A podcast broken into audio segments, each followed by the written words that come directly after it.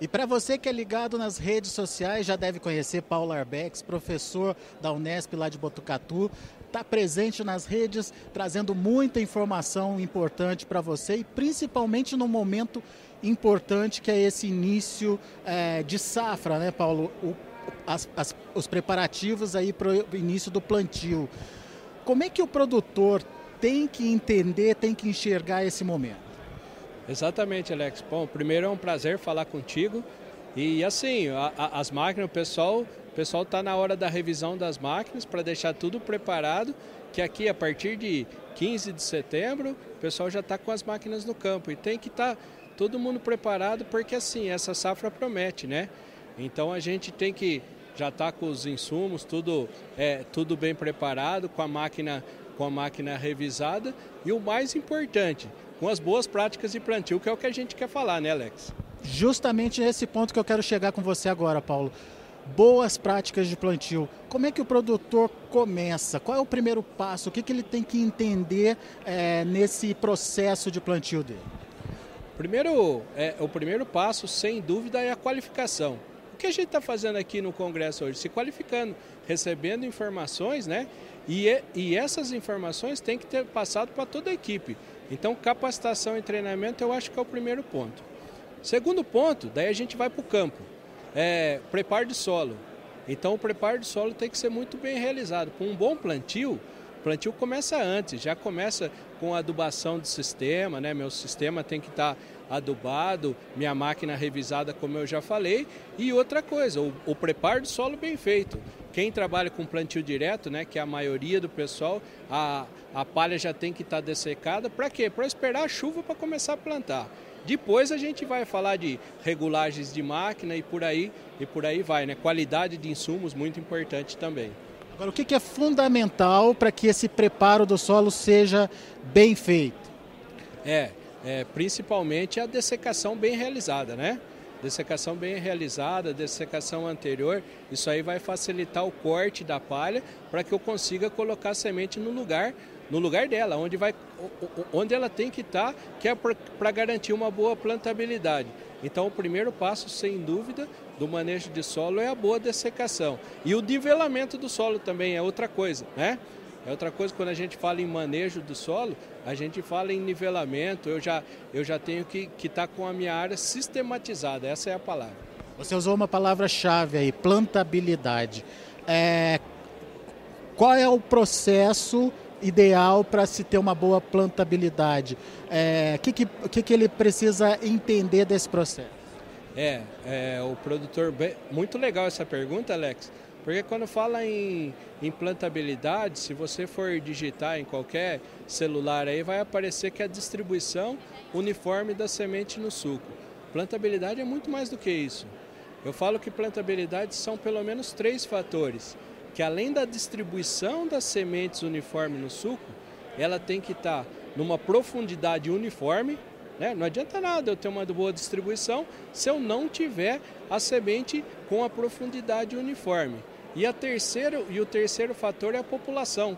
População de semente tão bem comentado aqui, né? Que fala assim, por que será que eu tenho uma, é, é, é, eu tenho uma colocação de semente, cada variedade num lugar, né? Que a gente, é, que a gente chama que a gente chama isso de, é, é, de colocação das sementes. Aonde eu vou colocar tal, tal, tal variedade? É conforme a minha população.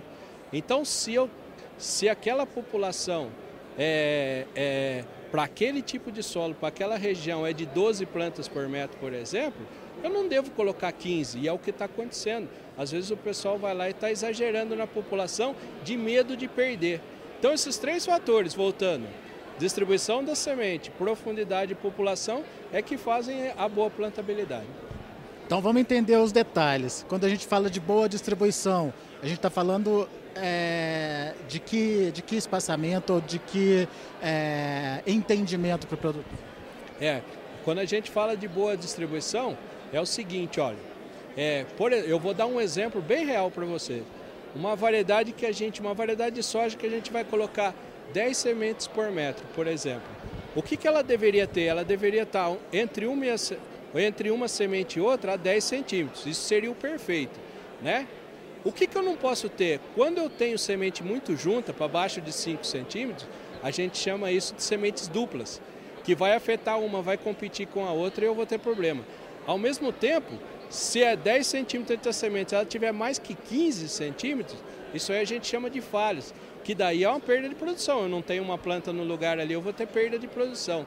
Então tá vendo como interfere demais se eu tenho vazios, né? Se eu tenho plantas falhas ou se eu tenho plantas duplas, uma juntinho da outra. Então a boa distribuição.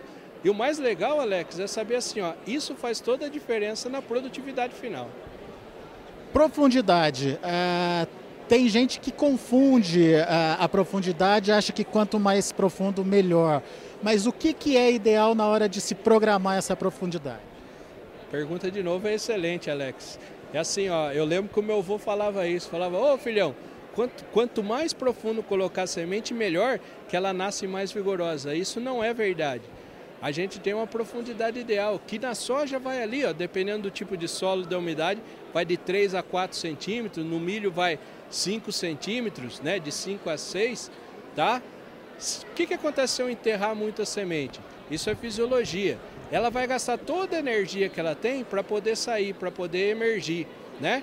Então, com isso, eu perco o vigor da semente, tá certo? Então, por isso que a gente deve, deve prestar muita atenção na profundidade, para eu não tirar esse vigor da semente, para eu não é, gastar toda a energia da semente, eu tenho que colocar ela no lugar correto. E a qualidade, Paulo? Como, como escolher a semente ideal? Enfim, o que, que ele precisa saber daquela semente para garantir, pelo menos, esse arranque inicial é, bem é, potente, né? É, com boa distribuição, com boa uniformidade? Sem dúvida. A, a, a qualidade da semente, eu costumo falar nas minhas palestras, nas minhas aulas, que faz toda a diferença, tá?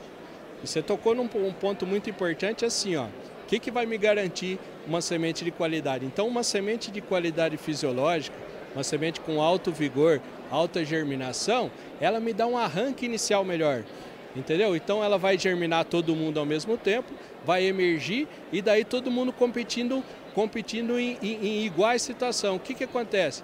A, a probabilidade de eu ter uma boa produtividade é muito maior, tá certo? Agora o Agora vamos lá, quando eu tenho uma semente de baixa qualidade, isso tem muito.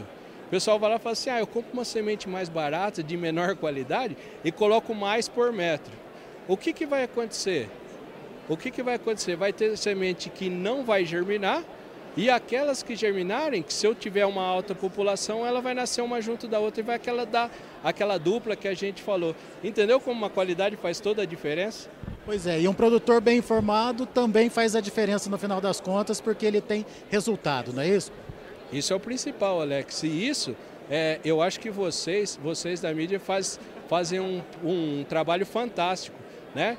Geral, antigamente, o produtor não tinha informação, a informação que ele tinha era do pai, do avô que tinha plantado. Hoje, com acesso à informação que a gente tem, né? E vocês e, e, outros canais aí são responsáveis por isso.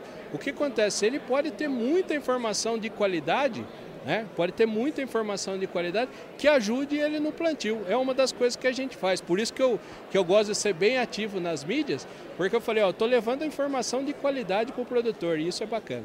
Seu recado para o produtor que está começando o plantio dele agora? O recado principal é o seguinte, ó que um bom plantio vale a pena, um plantio caprichado vale a pena.